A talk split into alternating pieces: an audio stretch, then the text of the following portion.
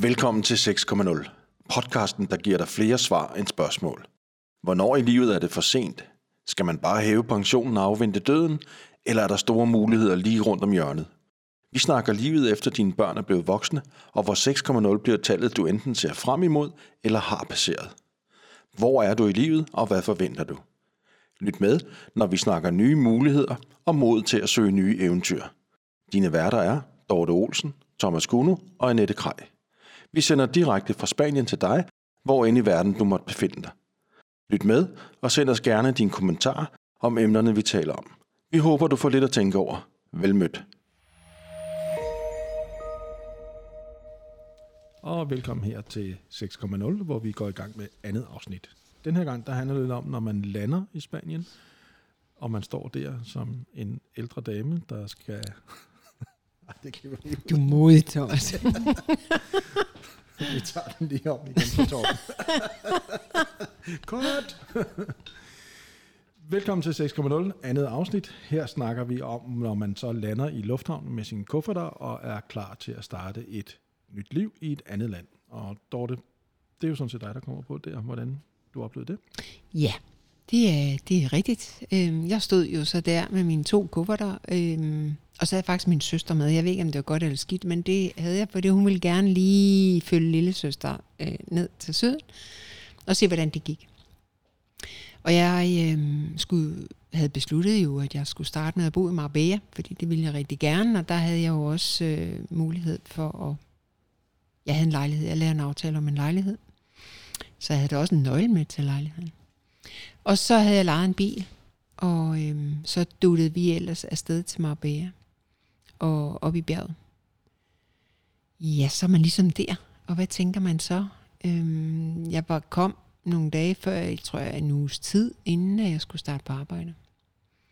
Så øhm, det var jo egentlig meget turistagtigt stadigvæk.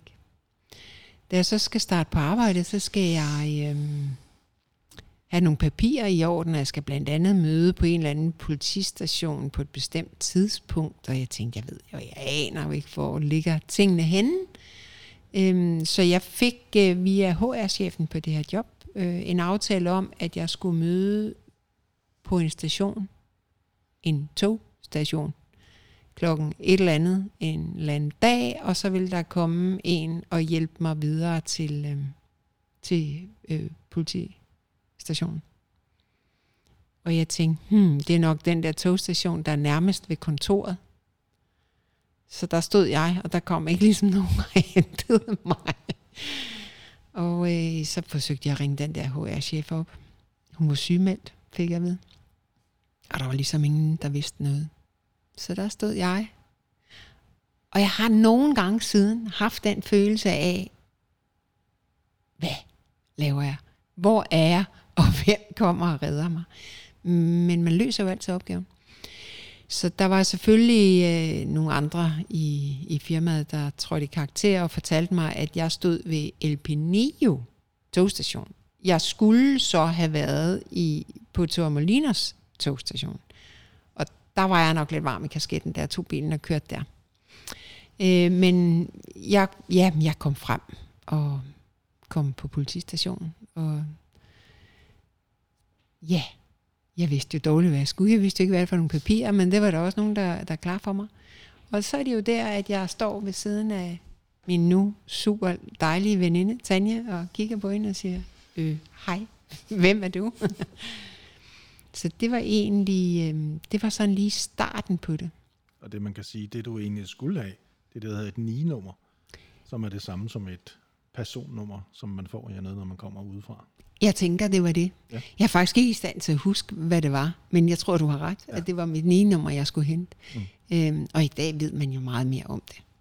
Øhm, dengang der lænede jeg mig meget op af, at øh, jeg havde fået et job, og når jeg havde fået et job, så kunne jeg få et nye nummer, jeg kunne få en bankkonto, og jeg kunne lege mig en lejlighed. Der var rigtig mange ting, som pludselig løste sig, og jeg er da super taknemmelig for, at jeg fik job lige præcis i den virksomhed, som havde nogle kompetente mennesker til at hjælpe os alle sammen i gang.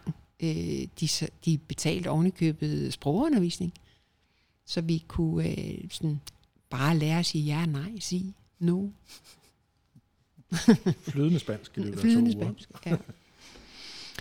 Så i dag, når jeg øh, hører og ser at folk, de spørger ind til, hvordan får en og hvordan får bankkonto, så tænker jeg, det får du jo bare. Du skal bare stå på en station. Du skal bare stå på en station, men vælg den rigtige Ja, station. det er lidt nemmere.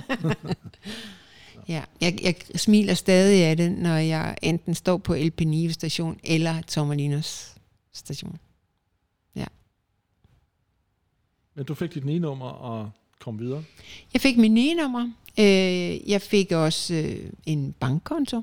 Og det ved jeg nu bagefter, at øh, hende, der hjalp mig med det, som var ansat i firmaet og fik sin løn, hun fik øh, så under bordet også noget løn for at, at være os nye øh, som kunder i banken. Og der er jo så mange ting i den her kultur, der er gået op for mig siden. Altså, altså det sker jo stadigvæk, at man står det forkerte sted, fordi i Spanien, der kommunikerer man ikke på den her måde, som man, vi gør i Danmark. Det er sådan visse vasse. Vi ses nede på stranden. Ja tak. Er det stranden i Fongiola, eller er det stranden i Tormelinos, eller hvor er vi henne? Der er, der er ikke så meget sådan ord på den slags ting. Der er masser af ord, men de går til alt muligt andet. Og, og det lærer man jo at finde ud af. Manjana, manjana. Vi skal drikke kaffe. Ja. Mm. Hvornår? Ja, hvornår? Når vi ses? Nå ja. Så det er en, en helt, helt anden kultur. Øhm, jeg øh, var jo kommet til det her job, hvor jeg skulle øh, ringe ud og booke møder for et stort dansk forsikringsselskab. Øh, og jeg var blevet lovet det en enorm lønsum om måneden. Det var ikke noget problem. Der sad danskere i det lokale. De tjente jo mange penge om måneden. Så det var jo ikke noget problem.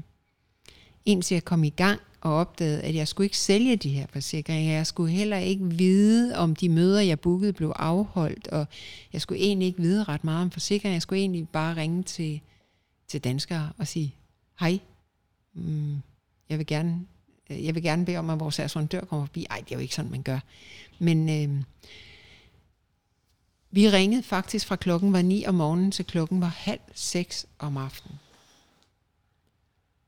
Og jeg ved ikke, hvorfor man bare gør det. Det gjorde vi, og vi havde det jo egentlig sjovt indimellem. Og, ja. og så når vi gik hjem halv seks, så synes vi stadig, at vi havde en lang aften og kunne nå en hel masse. Og nu arbejder jeg seks timer om dagen, og jeg kan nærmest ingenting nå. Øh, Alting er også nyt og spændende, når man starter noget op. Ikke? Altså, så har man Præcis. anden energi, end når Ja. det bliver hverdagen. Præcis. Og det handlede, det handlede ikke om jobbet. Det handlede om at have en indtægt, og det handlede også for mig rigtig meget om at komme ind i et socialt samvær, komme ind i et team, hvor man lærte nogle nye mennesker at kende, øh, som man kunne lave nogle ting sammen med. Jeg har meget tit bagefter tænkt, hvad var det, jeg tænkte, da jeg stod i Kastrup? Tænkte jeg, at jeg skulle ned og være alene resten af mine dage, eller havde jeg en tanke for, at jeg ville møde nogle mennesker, som jeg faktisk kunne lide, eller men, men jeg tror bare, at eventyret i sig selv var så stort, så, så tog jeg det bare derfra. Øhm, og så var jeg ret hurtigt på et kursus, øh, som blev sat op af vores salgsdirektør. Og det var en lørdag, og vi skulle selvfølgelig blive bedre til at booke de her møder. Og der var nogle helt basale spørgsmål, som vi skulle svare på først, for ligesom han kunne finde ud af, hvor, hvor var vi henne på denne her øh, trappe, som er så populær hos sælgerne. Ikke? Og jeg tror, vi sad nok 25 mennesker ish, og, og et udpluk af, vi var jo 12 forskellige nationaliteter i virksomheden, så, så der var mange forskellige sprog.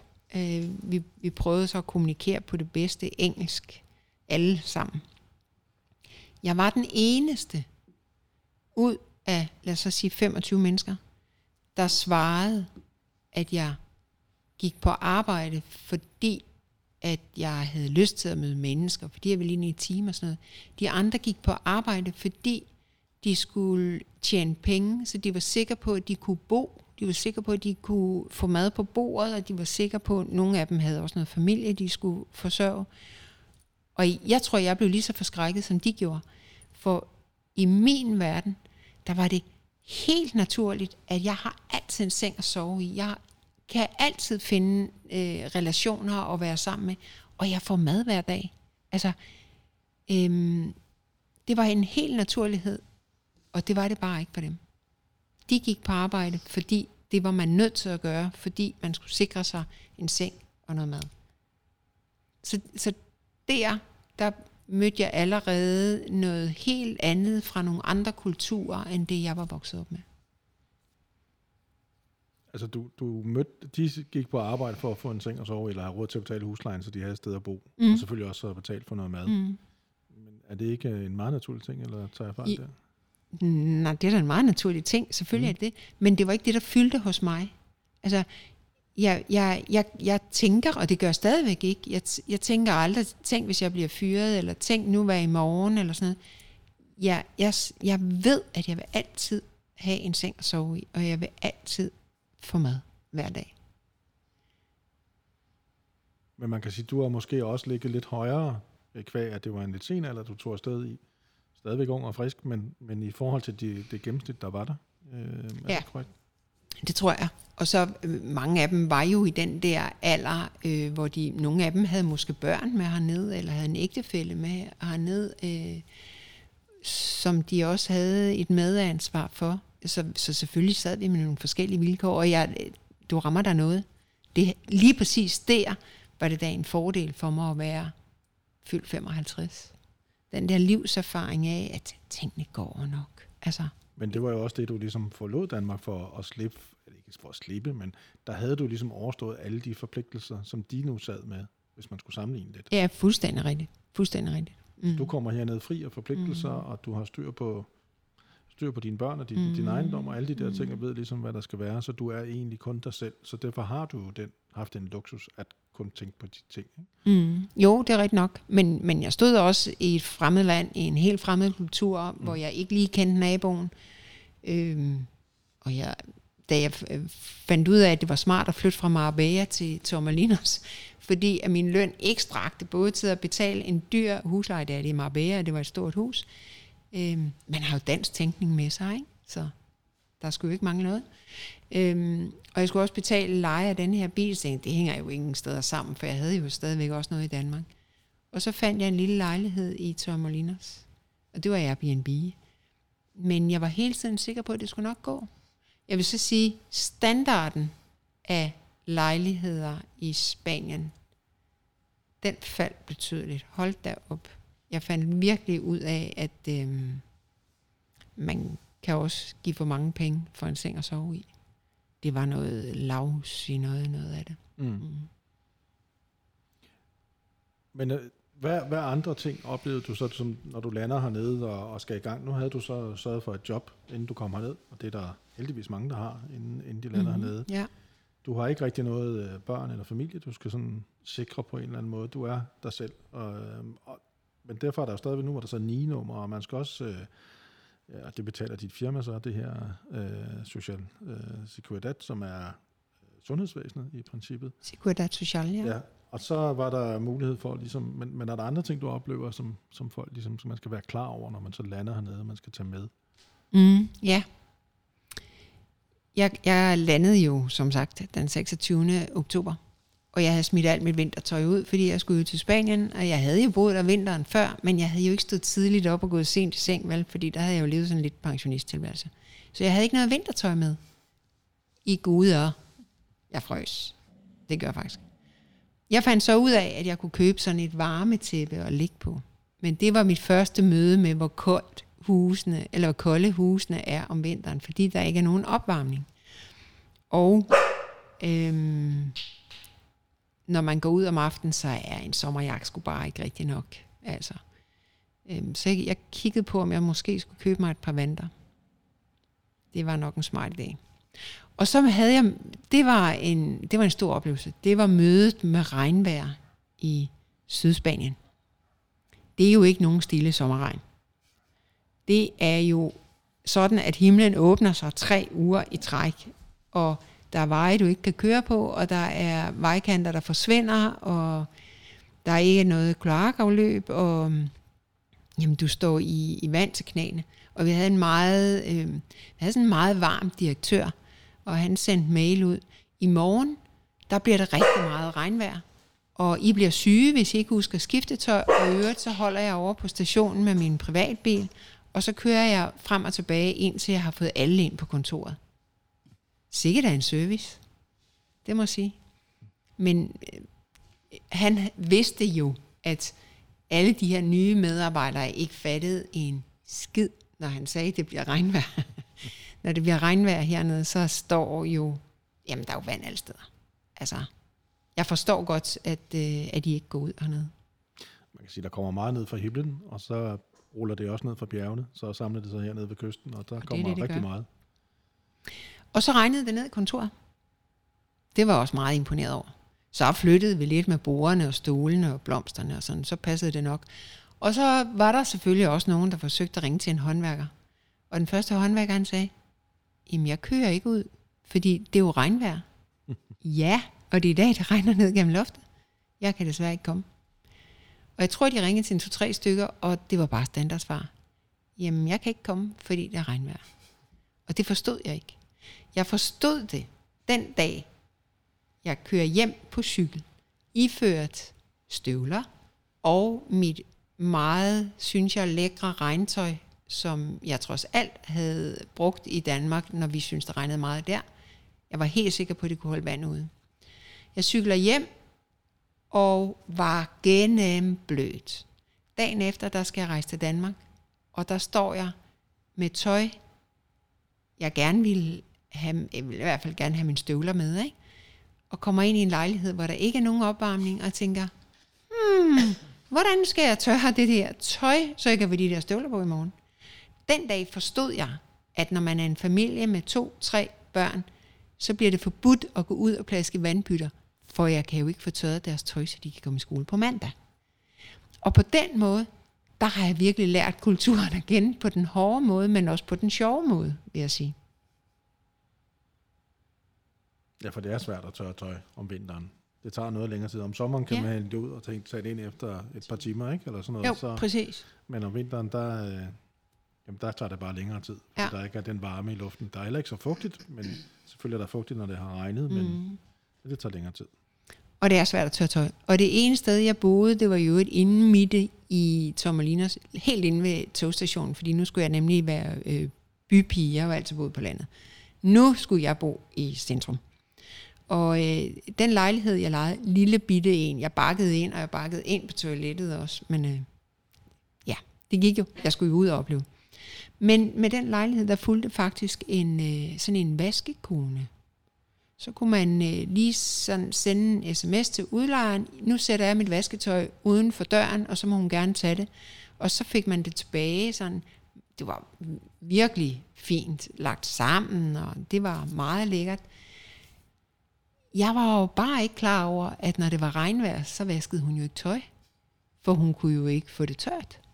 Så min post den stod derude, og der var ikke nogen, der skrev tilbage eller gjorde noget sådan.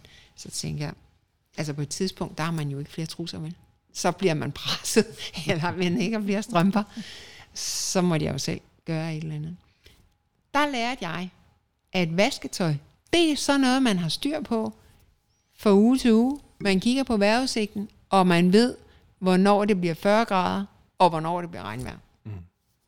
Og så sørger man for at have vasket sit tøj, inden det bliver regnvejr. Man kan sige, at de fleste moderne øh, airconditioner hernede, de har jo både varme og kulde, øh, netop af samme årsag. Nu øh. er aircon jo noget, Thomas, som kommer ind i lejlighederne nu, men de første mange lejligheder, jeg boede i, der var ikke nogen aircon. Mm. Nej. Så det var ikke en model.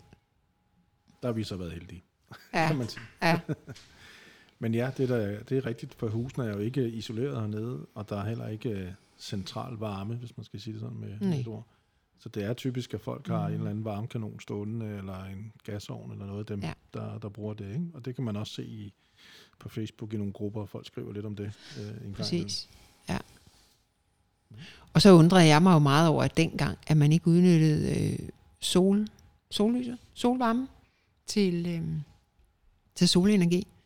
Så det undersøgte jeg jo lidt på, og, og fik sådan nogle forskellige historier, som nok ikke er refererbare. Fordi så, det er sådan noget med korruption hos politikere og sådan nogle ting. Men nu kommer solcellerne frem. Mm. Mm. Så der er sket virkelig meget på de fire år, jeg har været der. Til gengæld så har jeg hørt, at spanierne, det var sådan nogen, der ikke arbejdede, og de stod ikke op om morgenen, og de gad egentlig ikke ret meget. Dem har jeg da også mødt nogle af, men jeg møder simpelthen også mange spaniere, som virkelig knokler. Altså, og de tjener jo ingen penge. Altså vores rengøringsdame på det første kontor, jeg var ansat i, vi snakkede sådan lidt øh, af det her. Hun talte jo spansk, og lærte at sætte tempoet ned. Og jeg stod lidt med min øh, Google Translate og prøvede at sige nogle ting også. Men vi lærte at forstå hinanden. Og hun arbejdede fra 8, 9, 10 stykker om morgenen til hen på aftenen, og hun tjente 600 euro om måneden. Og hun boede sammen, hun, hun var, det ved jeg ikke, 40-ish, boede stadigvæk sammen med sine to brødre, fordi altså havde de ikke råd til både at have en lejlighed, få mad, og hun kunne have en bil, så hun kunne køre ud og tjene de her penge. Og jeg tænkte, puh, jeg synes det er lidt, når jeg får 1150 euro. Men øh, der er forskel. Det er derfor, de bor sammen flere generationer nogle steder også, ikke? for Ja, ja, ligesom at, at have tingene til at hænge sammen. Det koster vist også ret meget, tror jeg, at have børn i institution. Nogle steder. Andre steder ved jeg jo så nu, at det er gratis. Men øh, jeg har også mødt spanske kvinder, som øh, siger, jamen, jeg har været nødt til at vælge fra at blive mor for børn, fordi jeg, har, jeg, jeg ved ikke, hvordan jeg skulle gøre det økonomisk. Jeg har måske bor de hjemme hos mor og far endnu, og, og måske så er der bare ikke en familieindtægt, der giver til mere. Altså, der er også den anden ende. Dem, der kører i de store biler og bor i de store huse. Og... Så. Børn, der Ja. går i privatskole. Ja, præcis, præcis. Det er et stort land, og der er mange forskellige mennesker, der bor her, så der er jo plads til lidt af hver, kan Ja, sige, i det er der. den sammenhæng. Ikke? det er der i hvert fald. Men det jeg også stiftede bekendtskab med, og som stadigvæk godt kan ryste mig lidt, det er, når nordboerne, som jeg kalder dem, skandinaverne, kommer herned. Øhm, en del jo med, med en skandinavisk indtægt, som er tre gange så høj, så bliver, jeg, jeg må ikke skære en kamp, men for rigtig mange, der bliver hverdagsindholdet lidt at gå ned og sætte sig på en bar og drikke et par bajser og gå hjem og spise noget frokost og gå ned og mødes med vennen igen og lave lidt på computeren og sådan, hvor jeg tænker, hmm, hvad, hvad, hvad skal du med dit liv? Altså, skal du, skal du drikke alle dine penge op, eller hvad skal du i virkeligheden? Til at starte med gik jeg meget på sådan engelsk, øh, hvad hedder sådan noget, engelsk restaurant og spiste øh, breakfast i weekenden. Og så finder man jo de her steder, man kommer igen, fordi så lærer man personalet at kende, og det er hyggeligt, og dem, der også sidder ved den anden bord, fordi de også øh, gør det, kommer her hver lørdag. Ikke? Og der var jo danske pensionister, som sad sådan en hel lørdag og bestilte den ene shoes efter den anden. Ikke talte sammen, ikke rigtig lavede noget sådan. Og så dinglede de hjem derhen på eftermiddagen. Ikke? Men det er jo også en måde at bruge livet på. Den er bare så langt fra min. Man kan være forskellige steder i livet, kan man sige. Man kan være forskellige steder i livet. Og der vil jeg bare sige, når jeg nu er tæt på 6,0, så var de jo måske, de har jo været på den anden side, men ikke så langt Mm. på den anden side af 6,0. Så der var vores liv virkelig forskelligt. Og, og det lukkede nok mine øjne lidt op for det der med, at der, der er forskel på, hvad er det for nogle skridt, vi tager i livet, hvornår er det, vi ligesom hopper ud over skrænten, og hvordan vi hopper ud over skrænten. Ikke? Det er jo altid svært at se udefra, hvordan folks liv er, øhm, og man kan hurtigt komme til at lyde lidt fordømmende, kan man sige, den Og, sammenhæng. absolut, absolut. Ikke? Så, Der kan også være en grund til, at, Ja. at det var fint at sidde der. Men det er rigtigt, der er jo mange, der får meget ud af at øh, betale deres øh, skat i Danmark af den pension, de får udbetalt, men så bo hernede og, mm. og være hernede. Ja. Øh, ikke nødvendigvis alle sammen sidder på den samme morgenmadsbar, som du Nej, gjorde, nej. men, men laver mange forskellige ting, og fordi vejret er godt, og mange siger, at de har det bedre i kroppen mm. og sådan nogle ting. Ikke? Så på den måde tror jeg, at, at der, er et, øh, der er en del hernede, som nyder godt af det. Ja. Øh, og har det rigtig godt med det, og får en masse gode ting ud af det. Øh, på den måde. Ikke? Ser Og det synes jeg er fantastisk. det synes jeg også. Jeg synes, jeg synes der ligesom findes øh, forskellige grupper, hvis vi ser på, på nordboer eller skandinaver, primært danskere, som, som man kigger ned. Det er jo dem, som kommer herned for at arbejde, som, som, som vi gør, øh, enten som selvstændige eller har et arbejde i, i en virksomhed. Øhm, og så er der så dem, som er måske lidt lykkerid, der kommer herned og ikke helt forstår, hvad det er, og brænder alle pengene af på stranden, og så hurtigt tager hjem igen. Mm. Og så er der pensionisterne, som så får noget ud af hver, og får mere ud af deres pension, fordi det trods alt er lidt billigere hernede, om man kommer længere for de Mm. mm. samme penge. Øhm, og det er sådan lidt dem, jeg ser. Og så er der så også nogle på skyggesiden, som tror, at de kan gemme sig hernede for det spanske politi, men yeah. det spanske politi er dygtige, øhm, så de bliver også Så, fundet. Ikke? ja, det gør de. Men, men det er sådan lidt, det, det er sådan groft sagt en Mm. mm. inddeling, man kan, man kan dele ind i. Ikke? Ja. Men hvis vi går tilbage igen, fordi du kommer ned, du finder en lejlighed i Marbella, som er cirka, øhm, ja, hvad ligger den, 50 km fra, Ja, 50, fra Malaga, ja, ikke? ja. og så arbejder du i Tomalinas. Tormelinas, som er cirka, skal de hurtige regning, det er 35 km fra Marbella eller sådan noget. Mm, Ikke? ja. ja, det passer meget godt. Og der er en togstation fra, der går en, en, en togbane, hvis man kalder det, fra Malaga og så ned til Fuengirola, som er endestationen, og de kører Mhm. tre gange i timen. Uh, og ellers så er det med bus eller bil, hvis Mhm. man sådan uh, vil rundt Mm. de fleste steder her. Ikke? Bil er klart bedst, hvis man vil lidt uden for uh, kystlinjen, Ja. lidt ind i landet, så, så er det helt klart at foretrække mm. en bil. Du kommer ned, du har lejet en bil, du flytter ind i et dyrt sted i Marbella, du sparer penge og flytter til, til Tormelinas, lige ved siden af stationen. Er der andre sådan administrative ting, du sådan, ud over det her med nienummer og sådan nogle ting, du støder ind i? Eller er det det? Nej, så på et tidspunkt vil jeg jo gerne være residentia. Fordi det er jo, for mig var det vigtigt, at øh, nu har jeg truffet det her valg, jeg er ude af Danmark, jeg har meldt mig ud øh, af det danske samfund. Jeg er dansk statsborger, men jeg har meldt mig ud af det danske samfund. Jeg har fravalgt min, min stemmeret i Danmark, fordi når jeg flytter fra et land, så skal jeg heller ikke blande mig rent politisk. Men så er det også vigtigt for mig virkelig at blive integreret i, øh, i det spanske samfund. Så lige så hurtigt jeg kunne det, jeg tror det er noget med efter tre måneder, så kan man søge øh, resident. Skal man? Skal man? Ja, man, må, man må være væk i uh, tre måneder samlet, så skal man tilmelde sig til det EU-land, man bor i. Ja, okay. Det gjorde jeg så. Også ved hjælp øh, fra jobbet. Og så øh, gik jeg til spansk undervisning, fordi jeg synes, at når man flytter til et, øh, et fremmedland på den måde, jeg gjorde, så vil jeg også gerne kunne kommunikere på det sprog, der nu bliver brugt i det land. Det er jo også ligesom det, som man i Danmark øh, ligesom kræver af, af, af mennesker, der flytter dertil. Og så har jeg gjort meget ud af at, at komme ud og opleve landet. Og jeg er ikke sådan en, der sætter mig ned og læser den spanske historie eller studerer den spanske kultur. Jeg vil gerne ud og, og mærke den, ud og opleve den. Så jeg har virkelig været ude og opleve mange ting. Og så har jeg jo lejet en bil i ny og næ, og så har jeg kørt og set meget og oplevet meget. Og når man lever kulturen, så forstår man kulturen. Og der er stadigvæk ting, jeg griner af, hvor jeg tænker, hold nu op, mand. Da jeg flyttede herned, for eksempel, så handlede det jo om altid at sidde i solen. Og jeg forstod jo ikke, at spanierne, de altid valgte skyggen. Men fedt, så havde jeg jo solen, ikke? Øh, De trak også øh, skodder ned for vinduerne, hvor jeg tænkte, nej, jeg skal da have stor terrasse med vinduesparti mod syd. Jeg ved godt, hvorfor de gør det. Jeg vælger også skyggen nu.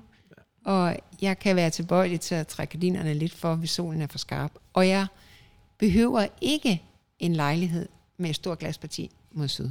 Fordi man kan jo ikke være der om sommeren. Den sol er stærk, når den, Den er er hernede. virkelig I stærk. de der Ja. 4-5 måneder, hvor den virkelig står på. Præcis. Og jeg har sådan et... Øh, jeg har taget en beslutning om, at jeg aldrig bruger solcreme. Fordi det er ikke nødvendigt. Jeg har jo kunne gå ud i solen hele dagen. Jeg ved nu, at jeg skal ikke være ude i solen mere end tre timer, for så går jeg i stykker. Altså, den er virkelig rå, den sol der. Mm. Og hvis man træsker lidt rundt i, i kampoen, så skal man også have vand med. Øh, Ja. Meget vand med. Man skal altid have vand på sig, uanset man træsker rundt i kampoen mm. eller på stranden. Mm. Forskellen er, at på stranden kan man så købe det. Det kan man ikke i kampoen. Nej. Man lærer at have en flaske vand med sig altid. Mm. Mm. Det er faktisk en af de ting, jeg har øvet, det er at kunne gå en time til halvanden uden at drikke vand. Okay. Men jeg skal så have vand, Ja, ikke? ja. og så bruge det på bedst mulig måde. Ja. Ikke? Men, men det er, når vi går i kampen. Det er rigtigt, når man... Jeg tænker ikke så meget over, når jeg går ned ved stranden, for der kan man altid gå ind i en kiosk og købe en halv liter. Mm. Så, men, øh, Ja. Og til dem, der ikke ved, hvad Kamboen er, det er Ja. oppe i bjergene, ude på landet, Ja, eller er ude uden i- for civilisationen. i terrænet, kan man sige. Ikke? ja, det er Ja. rigtigt. Og der er skønt. Mm. Det kommer an på, hvad man spørger. Fuldstændig rigtigt. Og skulle jeg vælge Kamboen eller havet, så valgte jeg havet. Også mig. Det er fantastisk. Og udsigt, det er super skønt. Det er så det, man kan finde mange steder hernede, fordi der er de store højdeforskelle i det her område. Ikke? Altså, mm. Man kan hurtigt køre op og sidde. Øh, vi har det højeste punkt her omkring, det er 1150 meter, hvor vi kan køre op og kigge ud over. Og så har vi 150 km herfra et skisportsted, der hedder Sierra Nevada, og det Mm, er i ja. ja. lidt over 3.000 meters højde. Og der er sne på toppen. Det er mest af året. Og det kan man tydeligt se hernede fra, selvom vi er 150-60 km derfra. Mm, ja. Så der er nogle, nogle flotte steder hernede, sådan naturmæssigt, Mm. som vi hurtigt kan blive enige om, at det, det er rigtig lækkert. Det er meget, meget smukke steder. Det jeg så tænker tit, det er, når folk kommer herned og er turister, så mødes, så er de jo rundt på turiststeder, sådan agtigt, det Mhm. meste af tiden. Og de mennesker, de møder, er jo ikke nødvendigvis spanier. Det kan jo lige så godt være øh, en dansker, der har på butikken. Det kan være en, en anden nationalitet, som også er tjenere, der har en anden nationalitet. Det, det synes jeg egentlig tit, når man, når man så bedømmer, som turist har været nede, bedømmer de folk, man møder sådan nogle steder, skal man lige huske, om det er den spanske kultur, man møder, eller det er et samsurium af den Mm. internationale ting, der er hernede. Det ved jeg ikke, om du har oplevet også. Dorte. Det har jeg meget oplevet, men, og, og nu blev det jo meget tydeligt på et meget hurtigt tidspunkt for mig, fordi jeg arbejdede sammen med øh, flere forskellige nationaliteter, så jeg blev jo hurtigt opmærksom på, for eksempel det her med, hvor dårlig ens engelsk det blev, fordi det blev til sådan noget spanglish, øh, krydret med øh, lidt tysk og lidt fransk og en anelse hollandsk, og så tog vi lige og toppede den med lidt russisk eller svensk. Men, mm, og derfor så kan spansk faktisk være rigtig svært at lære her i Andalusien, fordi der er så mange øh, ord, der sådan bliver øh, er lidt forandret, endelser, der bliver bidt af og sådan noget. Men, øh, men det lærer man jo at navigere i. Altså en af de største ting her i Andalusien, det er, at de bider alle sådan af. Ikke? Jo, præcis. Altså det hedder ikke hasta luego, det hedder a luego, Ja, for eksempel. og det hedder buona. Ja. Buen dia. Buen dia. Mm. Mm.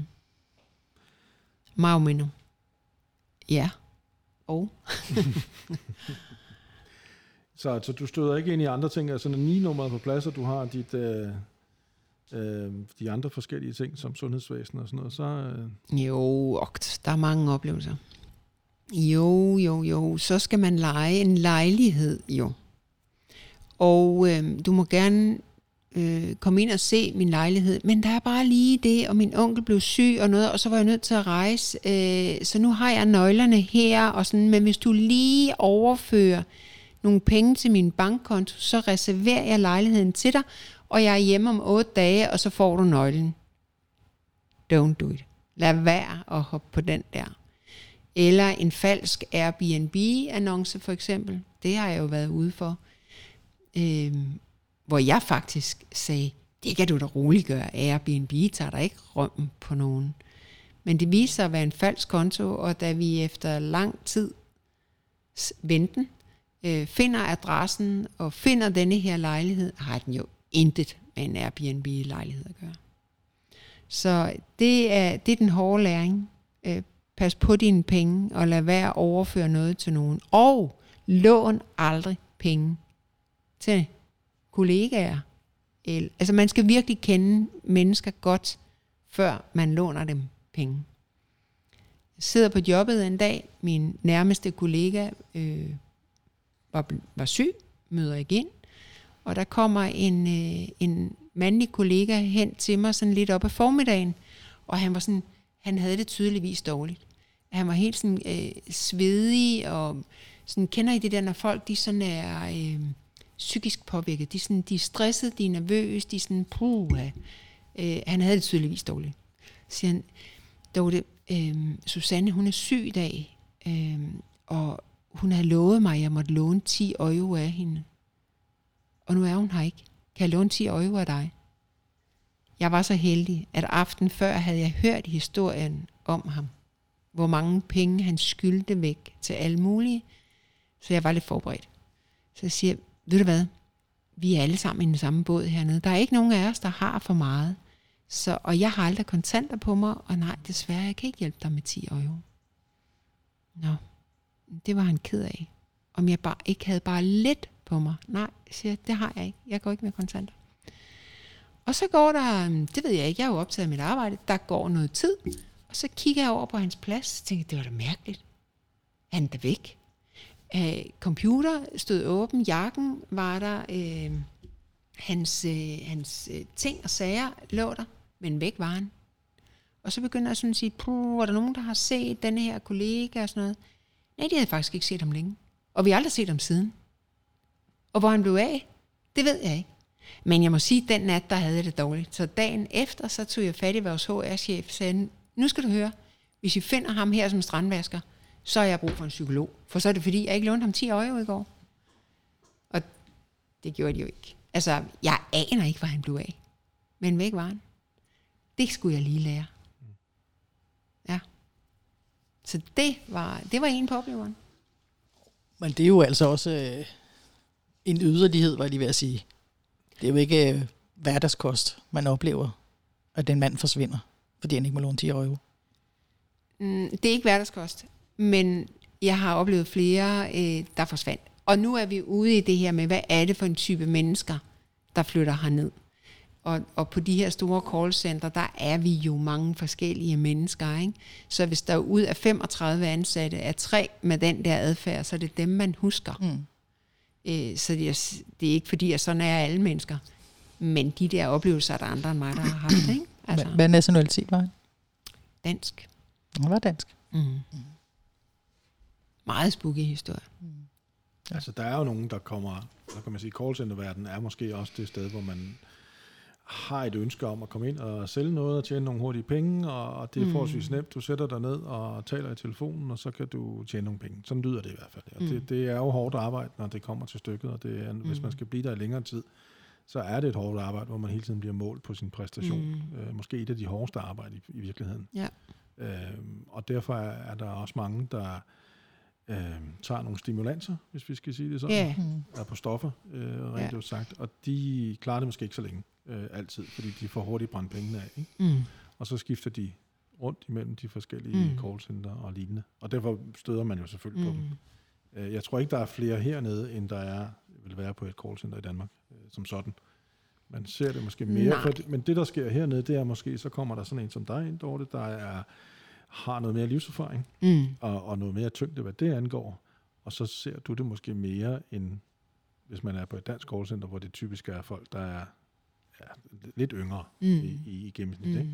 Og som er der i 5-6 måneder. Det er jo Mm. forholdsvis lang tid at være på et callcenter. Så er man videre til noget andet, mm. Som regel. Som regel. Ikke, at der er noget negativt i det, for det er jo ganske Men jeg tror alligevel, at stimulanserne er jo meget nemmere at få fat i hernede, end de er i Danmark. Det tror jeg ikke. Er de det? Ja. Det tror jeg så altså. Det Det, jeg det, det, det er ikke helt rigtigt. Nå. Mm. Det kan godt være, at du kommer fra et område, hvor det ikke er. Men, men nej, det er Nej, nu har jeg jo altså arbejdet en del år på gaden, så jeg ved jo godt, hvordan man får fat i det. Mm. Øhm, Jeg tror, Men- hvis du, kan, hvis du skal have fat på noget, så kan du få fat på det, det har du fuldstændig ret du i. ikke? mm. Det tror jeg heller ikke er noget specielt hernede, men jeg tror, Mm. at det er måske i en verden, når vi snakker callcenter, hvor, hvor øh, der er flere, der benytter det, derfor er det måske mere let omgængeligt i det, når man går i byen med nogen derfra, ikke, som Ja. ja. det.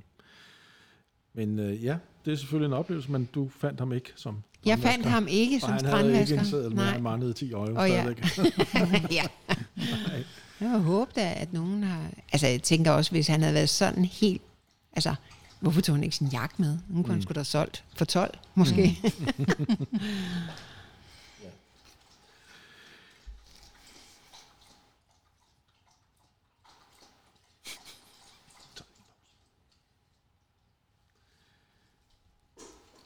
ja, men... Øhm,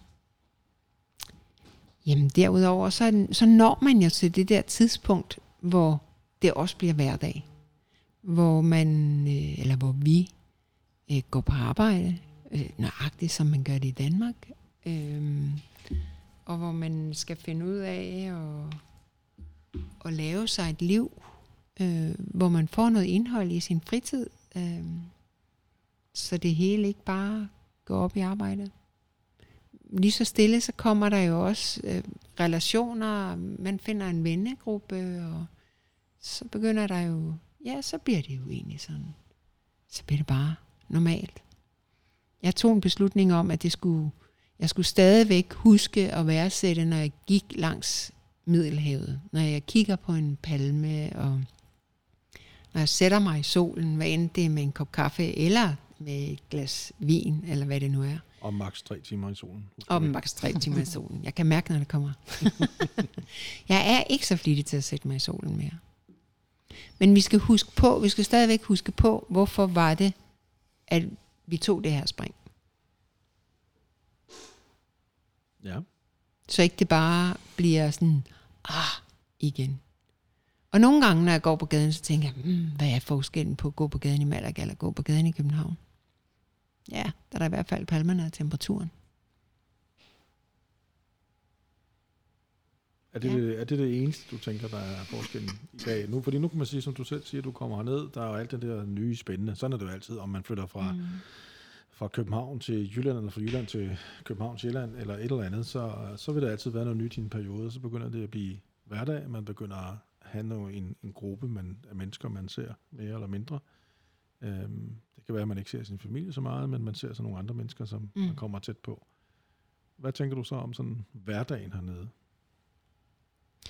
Så det- der jo er anderledes fra mit tidligere, altså fra mit danske liv, det er jo det her med, at man flytter meget rundt hernede. Øh, og der ved jeg godt, hvis jeg nu øh, havde, var kommet fra København, så ville jeg have, der har man mere en, en kultur af at øh, flytte rundt og bo hos hinanden og sådan noget, fordi lejlighederne er dyre, og det er svært at få fat i dem, ikke? Men, men jeg havde jo boet 30 år på gården, altså, så, så det var jo virkelig den der, puh, nu skal jeg flytte igen. Nu har jeg den her lejlighed i 6 måneder. Nu har jeg den her lejlighed i 8 måneder. Og så vil jeg sige, nu tæt på 6,0, så er jeg bare nomade. Så har jeg slet ikke nogen lejlighed. Men, Men det er jo så- det er jo så også det er et valg, fest. Det er jo et valg, jeg har taget. Ja. Ja. Fordi vi har jo flyttet to gange på fire år, mm. kan man sige. Vi har også boet her næsten, ikke? Ja. Så det er jo sådan lidt et valg, man tager, om, man, om hvor længe man vil. Men det er jo også nemmere. Ja, men man, også hvilken type, type lejlighed eller hus øh, Mhm. man ligesom søger. Og der tror jeg, altså, der er jo forskel på, om man er to, eller man er en, ikke? Mm. Eller man måske er øh, i, i den der alder, hvor man også har børn med, så man ligesom skal øh, tage ansvar for dem. Men, men jeg kender da også børnefamilier hernede, der har flyttet meget rundt, hvor jeg tænker, hold da op. Men er det så, er det, så øh, øh, flytten rundt for, af økonomisk grund, eller for at finde det rigtige, eller hvad tænker du? Det er for at finde det rigtige. Ja. Øh, fordi jeg, jeg troede jo på et tidspunkt, nu havde jeg fundet det rigtige, og så boede jeg der i to år, og så skete der nogle ting, der gjorde, at jeg tænkte, det er vist bedst, jeg flytter. Nu skal der ske noget nyt. Og det har jeg været super glad for. Øhm, fordi jeg var egentlig ved at falde lidt ned i den der hverdag kørte, cyklede på arbejde og cyklede hjem, og så var jeg ligesom der, og så fik jeg besøg, og så gjorde vi de der ting, man nu skal gøre, når man har besøg, og så besøgte jeg vennerne, og læste nogle bøger, og alt det, jeg godt kan lide. Men alt det, jeg har oplevet, efter jeg gav slip på en, en, en fast bopæl, det er jo helt vildt. Altså, og jeg har også mødt nogle super gode muligheder, men jeg har brug for nu, inden jeg bliver alt for gammel, at finde ud af, hvor skal jeg rent faktisk, hvor, hvor har jeg lyst til at bo, hvordan skal jeg lave mit liv. Og nu har jeg levet to måneder øh, i en taske, øh, hvor jeg har boet i bjerget og ved stranden og i byen og på kamboen og i landsbyen. Og mm, nu begynder jeg at kredse mig ind på, hvad, hvad vil jeg gerne? Øh, skal jeg blive i Spanien? Eller skal jeg tilbage til Danmark? Skal jeg prøve et helt andet land? Eller hvad er det egentlig? Jeg, hvad vil jeg med de næste 10 år? Så det, øh, det, har, det har været en spændende proces, og jeg tror, jeg er da ikke sådan helt igennem den endnu. Men, men jeg ved noget mere om, hvad jeg gerne vil, og også rigtig meget om, hvad jeg ikke skal Mm. mere af. Det er helt sikkert. Ja. Så du har brugt lidt tid på at være ude og prøve nogle, jeg vil ikke sige grænser af, men nogle områder af, og sådan, Jeg har prøvet nogle områder og nogle muligheder af. Ja. I Danmark er det jo ikke, altså det generer mig jo ikke at køre fra Odsad til København. Altså jeg kører jo ind og hente børnebørn, hvis de bliver syge, eller øh, jeg har jo flere børn, der bor i København, jamen, så kører jeg derind, og så spiser vi noget mad, og så kører jeg hjem igen. Det er 90 km, det var jo ikke noget. Men hernede, der er der altså bare bjergkørsel. Og øh, jeg kørte jo også til øh, tidlige morgenmøder, hvor jeg måske skulle møde i Roskilde, eller Hvidovre, eller hvad ved jeg, når klokken var halv syv. Så var det bare det, jeg gjorde. Hernede, der synes jeg godt nok, da jeg boede oppe i bjergene, og jeg kørte hjemmefra halv syv for at møde på kontoret nede på kysten øh, klokken 8, så tænkte jeg, ej, det skal mit liv da ikke bruges til. Måske har det noget med min alder at gøre, men måske har det også noget at gøre med, at jeg øh, tager nogle, nogle, har nogle andre prioriteter i Spanien, end jeg ville vælge at gøre i Danmark. Det tror jeg. Og det er meget tydeligt for mig, at når jeg rejser til Danmark, jeg, jeg mærker den der, jeg mærker den der stress, og den jeg sådan, jeg bliver stakåndet. Med det samme, jeg lander i Kastrup, og jeg har den modsatte reaktion, når jeg lander i Malaga, så tænker jeg, ah, manjana. Jeg går lige en tur i solen. Mm. Ikke? Det kan være, at det sker mellem mine ører, men jeg er ikke den eneste, der har det sådan. Nej, jeg har det også godt, når jeg lander i Malaga. Det Ja. er der ingen tvivl om. Men, men, og det er en anden lugt. Øh, jeg ved ikke, om man bliver stresset, når man kommer til Kastrup. Det er nok sådan lidt forskelligt. Øh, Vi har det ikke, men, men jeg forstår godt, hvad du mener omkring det. Ja, Mm, det kan jo også handle om, at, at når vi så kommer til Danmark, ikke, så skal vi nå dem alle sammen, kan man sige. Men, men jeg har også, altså nu i, i år var jeg jo i Danmark i hele maj måned, og havde taget mit arbejde med mig, så jeg havde jo også en arbejdsdag, og jeg vidste, hvor jeg skulle bo, og alle de der ting. Og jeg, jeg kunne virkelig, altså jeg må sige, den, de sidste tre dage, jeg var i Danmark, der havde jeg så ondt i min krop, og, og, og min, min fordøjelse var gået i stå, simpelthen. Og da jeg havde været i Spanien i det ved jeg, en lille uges tid, så kunne jeg mærke, hvordan kroppen begyndte at virke igen. Jeg havde ikke ondt, og jeg var sådan tilbage i mit eget flow. Der er mange faktorer, der spiller ind på det. Mm. Ikke mindst vejret. Mm. Mm. Så er det jo godt, at man har muligheden. Vi har muligheden. Når man så tager muligheden. Og tage frem og tilbage. Og, Og tage frem og tilbage. Og Mm. give slip på, øh, på det luksusliv, som et eller andet sted er i Danmark. Altså, jeg, jeg tænker jo tit, når jeg læser på de sociale medier, så tænker jeg, hvor var der mange, der skulle prøve at bo ude bare et halvt år. Og se, hvordan andre kulturer øh, ikke er så forkælede, som danskere er. Jeg, jeg oplever, at vi er en... Dansk, danskere er et forkælet folkefærd, og derfor så sætter vi... Nej, nu er det min antagelse, ikke? Sætter vi mere spørgsmålstegn ved alting. Hernede er... Der er knap så meget forkælelse, og, og Frankos øh, fodspor, de er ikke helt væk endnu. Så, så hvis man får en besked, jamen, så er det jo sådan der, det er. på godt og ondt. Ja. Og det, det, det, øh, det er også både godt og ondt, ikke? Mm. Fordi nogle gange tænker jeg også, ah, man må også ligesom gerne opponere, altså fordi hvordan skal vi ellers komme videre, ikke? Men, men der er jo altid sort og hvid i alting. Men altså, man kan jo sige, at det sjove er, for at få lidt fakta ind, det er, at man, man har en holdning til hernede fra, fra at, at man skal kunne leve. Og det vil sige, at moms på madvarer, det jeg har sagt før, er meget lav. Mm. Der er nogle steder, hvor du slet ikke skal betale skat. Hvis du arbejder i landbruget, for eksempel, så kan du tjene et vis antal, uden du skal overhovedet betale skat. Eller hvis du tjener under 150 euro, så betaler du faktisk heller ikke skat. Ja. Og der er Øh, tre forskellige slags moms. Ja, 4, 10 og Ja. 21 procent. Ja. Øhm, og madvarer, der er det normale madvarer, man køber i et supermarked, der er det 4 procent, fordi man, skal, man ligesom vælger at sige, at man skal kunne leve. Mm. Hvor forbrugsgoder som computer og sådan noget, der er den 21 procent. Mm. Og hvis du går ud og spiser øh, på en restaurant, så er det 10 procent i moms. Ja. Øhm, og så er der nogle skatteregler, som vi ikke behøver at komme ind på som er. Men, men generelt set, så har man jo lidt en anden pragmatisk til, fordi hvis du får en øh, parkeringsbøde hernede, som normalt står til 50 euro, men hvis du betaler det inden for 72 timer, så slipper du for med en 5-6 euro. Ja. Interessant. Og det, der er interessant i det, som, som jeg har opfattet det, det er, at man siger, jamen så betaler du en lille smule mere for den tid, du egentlig skulle have parkeret dig. Men du får så, øh, hvis du er hurtigt til at betale, så får du så rabatten og betaler egentlig kun det, du skulle, plus en lille smule. Ikke? Jo. Og det vil jo aldrig ske i Danmark. Nej.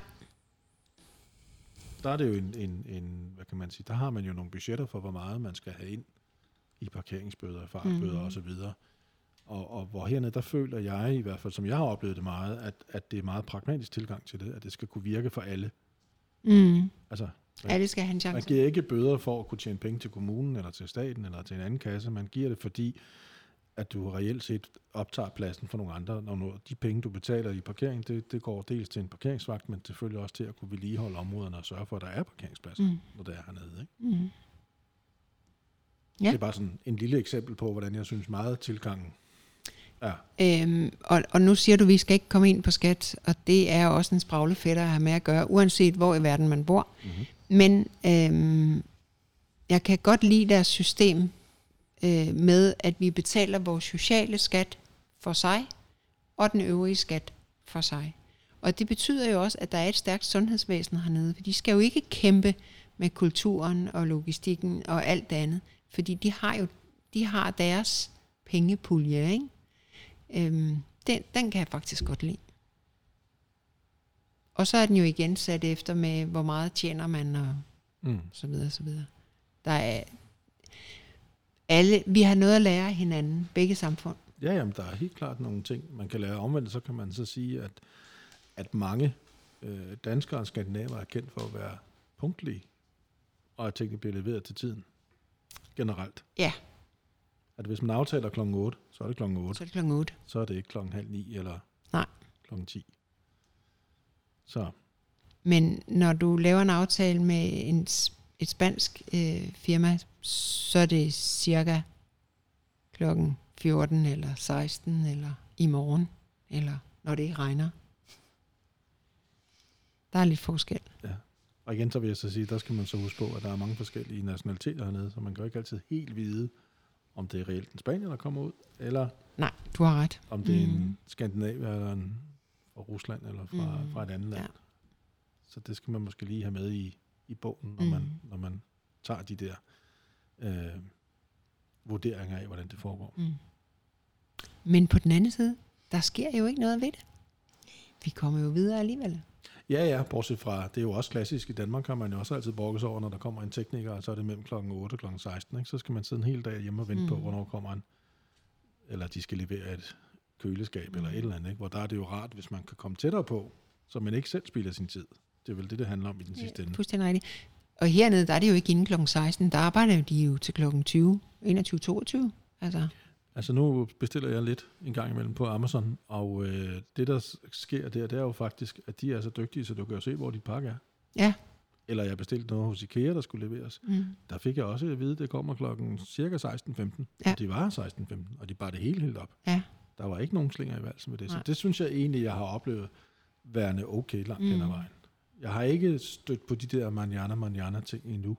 Jo. Om det er så bare mig, der er heldig, eller hvad, men det synes jeg ikke, jeg har. Jeg ved godt, der er mange, der snakker om det, men jeg, jeg har ikke oplevet det Nej. i samme grad, som, som der snakkes om. Åh, jeg har oplevet det. Men Mm. altså, jeg ved bare, det er sådan der. Mm. Så sådan er det. Altså, at komme på posthuset for at hente en pakke, og så sidder der sådan en seddel sat på døren med et stykke tykkegummi, at øh, vi er gået. Du kan komme på mandag. Øh, mellem klokken 10 og 14, tror jeg det var. Nej, det kan jeg ikke. men, men ja, så måtte jeg jo vente til næste lørdag. Altså, de Altså. har jo siesta stadigvæk hernede fra klokken 14 til 16.30. mange Ja, steder. nogle steder, ikke alle steder. Nej, nej, ikke alle steder, men de har mange Men det steder. har de nogle steder, ja. Så det tænker jeg også, man lige skal huske. Og det skal man. Fordi jeg men, også kommet men nu havde jeg jo undersøgt, hvornår de. Mm. har åbent. Ikke? Men, og så det her, hvis vi lige skal blive, hænge lidt ud i det, det her med hjemmesider, så man jo i Danmark er, er, altså vi opdaterer vores hjemmesider, og den skal der bare spille og sådan, ikke? Ja, som hovedregel, ikke? Men det er ikke helt sådan i Spanien. Er noget specielt, du tænker på der med hjemmesider? For eksempel, ja. Jeg elsker jo at svømme, og jeg elsker at komme rigtig meget i Tormelinos øh, svømmehal. De har jo kæmpe idrætsanlæg. Man kan jo foretage sig alt inden for idræt.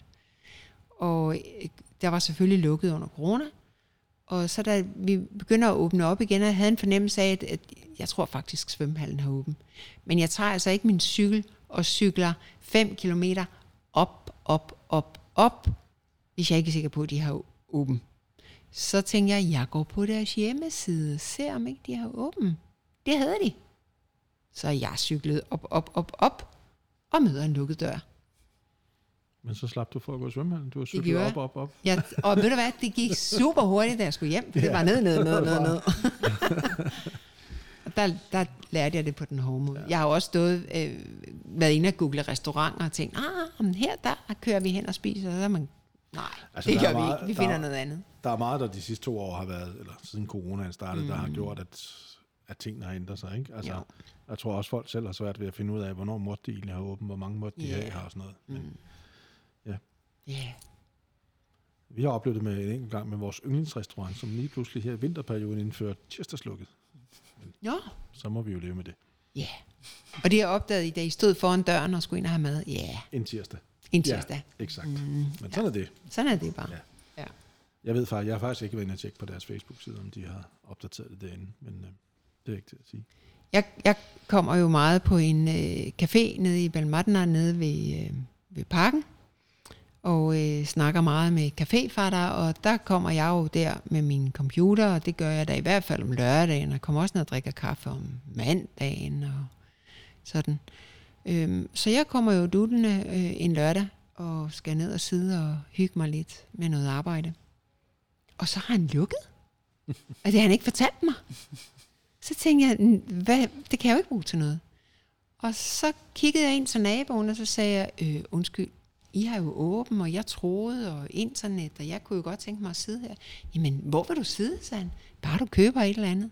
Og så sad jeg ind hos ham i tre timer, og jeg kom på internettet, og så fik jeg en sludder med ham, og det var jo super fint.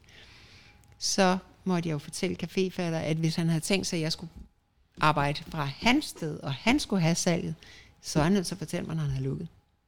Så nu får jeg sådan en lille øh, briefing om, hvornår der er åben og lukket. Mm. Fandt du ud af, hvorfor han havde lukket den anden? Så? Han har brug for en fridag. Det var fair nok. Det er fair nok. Han skulle Det bare det, huske at kan ske. fortælle Dorte om det inden. Ja, det skulle han. Det skulle han. Det havde han lige glemt. Jamen, skal vi sige, det var det? Sådan lidt om, hvordan det er at lande hernede, hvordan det er at leve hernede, fik vi faktisk slået sammen. Så vi, øh, Ja, det synes jeg. Altså, som hovedregel, så vil jeg sige, jo mere du tænker over, hvad der øh, skal klares og gøres, jo mere besværligt bliver det. Altså, hop ud i det og løs det hen ad vejen. Alt kan løses. Det, det, det løser sig, når man flytter fokus til, at noget skal virke. Mm. Så det er ikke spor farligt. Det er bare at komme afsted. og generelt, dem man møder hernede, er jo flink nok til at hjælpe, Ja. øh, hvis man spørger. Og, ja. der er og der er sådan- altid en kollega, der kan spansk. Mm. Og så kan man jo give Og en lille Spanien- vino. Og spanierne selv er jo også flink til, hvis man kan lille smule spansk. Så er de jo også De er flink. super flinke til Mm. at hjælpe. Det må jeg sige. Jeg har kun mødt udlejere, som har været virkelig... Øh, jeg har kun lejet lejligheder og huse af mennesker, som har været behjælpelige. De har kommet og hentet min bagage og øh, hentet, hjul- hjulpet mig med alt muligt, gået med på kommunen og gjort alting. Mm. Ja. Jamen lad os slutte af med de positive oplevelser. Ja, ikke? Jo. Godt. Vi siger tak for nu, og håber, I har haft en øh, god oplevelse ved at lytte til vores lille podcast her. Over and out. Du har lyttet til et afsnit af podcasten Stemmer fra Spanien. Denne udsendelse er optaget og produceret af Thomas Kuno. Hvis du synes om det, du hørte, må du meget gerne dele og anbefale den til andre. Tak fordi du gav dig tid til at lytte med. Vi høres ved.